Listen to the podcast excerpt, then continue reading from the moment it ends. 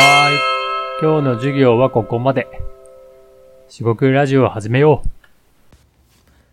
こんにちは、しごくラジオの大橋です。今回もしごくラジオを始めていきたいと思います。今回ですね、アイデアを出すと何が面白いか、アイデアの面白さですよね。僕がなんでアイデア出しを、仕事にしているか、なんでやってるか、継続できてるかですかね。それについて話していきたいと思います。今回もどうぞよろしくお願いいたします。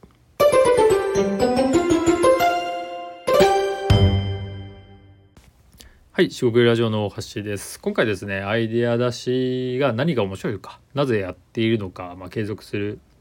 理由じゃないですか、それについて話していこうかなと思います。これもですね、前回ですかね、ゲスト会で藤川さんですね、ストーキーというビジネスアイデア売買プラットフォームを運営されている藤川さんとちょっとお話をさせていただいたゲスト会があったんですが、聞いてない方ぜひ聞いてみてください。面白い回となっているかなと思います。でですね、そこでも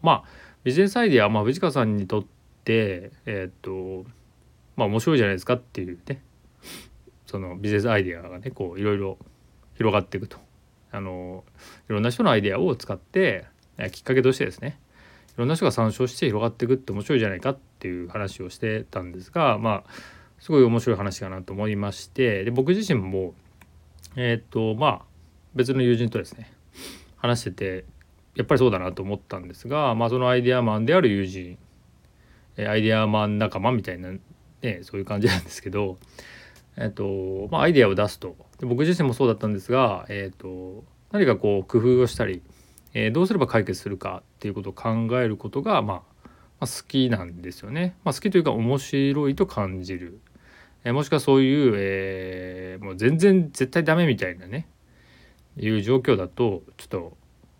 無理なことは無理っていうのもあるんですが、基本的にあんまり無理って言わずに何かしようとすると。でそういう時にドーパミンっていう物質なんですかね、脳内で、興奮物質なのか、快楽なのか分かんないですけど、気持ちよくなって楽しくなるんですね。ひらめいたりする、突破口が見えたりする、こうすればいいんじゃないのかなって思いつく、さっきもですねちょっといろいろ考えてた時に、こういう形にしたら面白いんじゃないかなっていうことを思いついたんで、さっとこう図解でまとめてみたら、やはりいい感じで、今考えてることがまとまったんで、すごく気持ちいいので、その気持ちよさの余韻に、乗って喋ってるんですけども、そういったですねビジネスアイデアも含めてアイデアを出すということが、そもそもですね僕、お越しにとってですね面白いのであると、楽しいのであるというのは揺るがないことだったかなと思います。これに関してはですね、ちょっと前喋ってるかわからないんですが、実はですね飽き性っていうのもありまして、要は同じことやってると飽きちゃうんですよね。でなんで飽きるかっていうと、これ前見たなってことでパターンがですねハマるとですね、これ前と同じパターンだから面白いですかってなって、面白くないですよねってなって、もうやりたくなくなっちゃうんですよね。そういう意味でですね、アイデアを出すっていうのは、似たようなことをですね、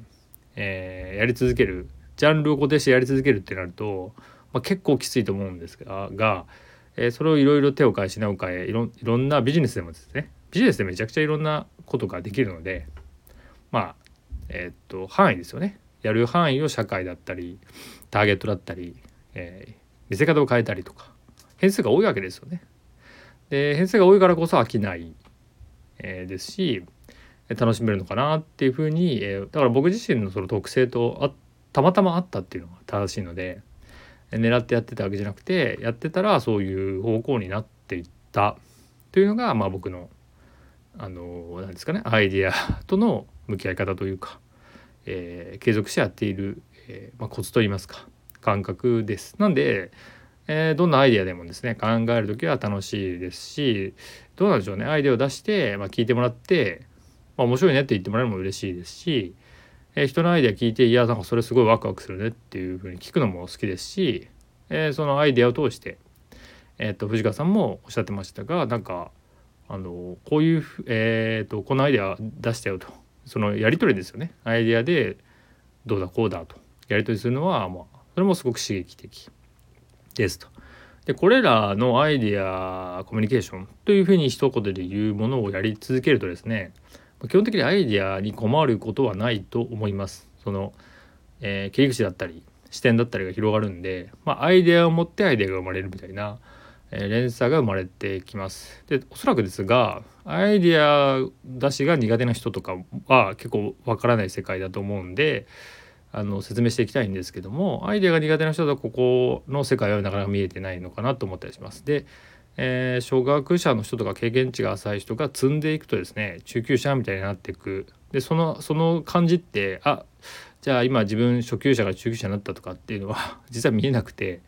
後付けでしかないんですが、少なくともですね、その経験数が一定数ないとちょっとわからないことが多いと。もうこれ経験するしかない。何でもそうですと。でそれはアイデアが技術だって、アイデア出しは技術だって話ですね。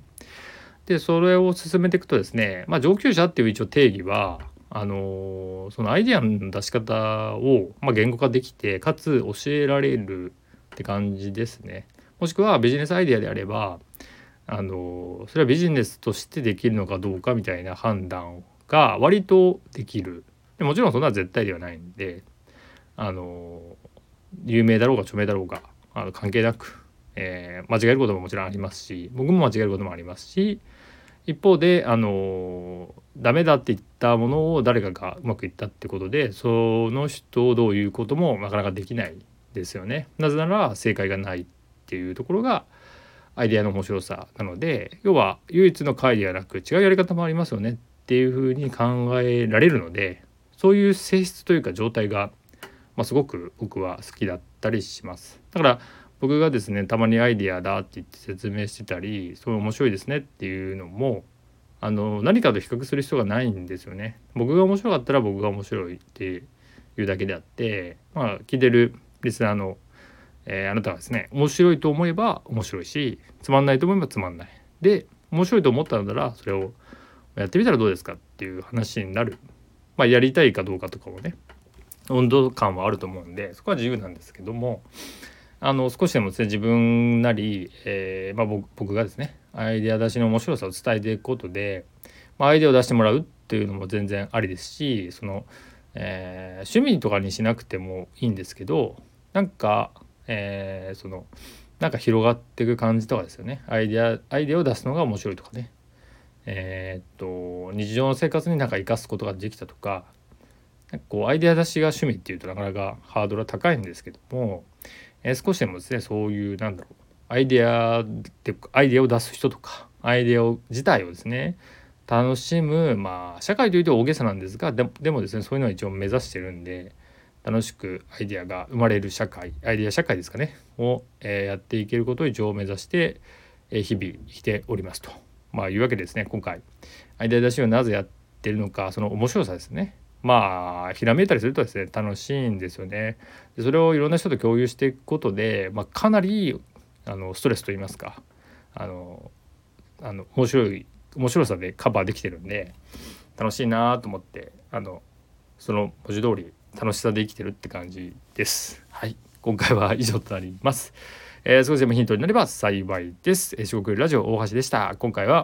もここまでとなります。お聞きいただきありがとうございました。失礼いたします。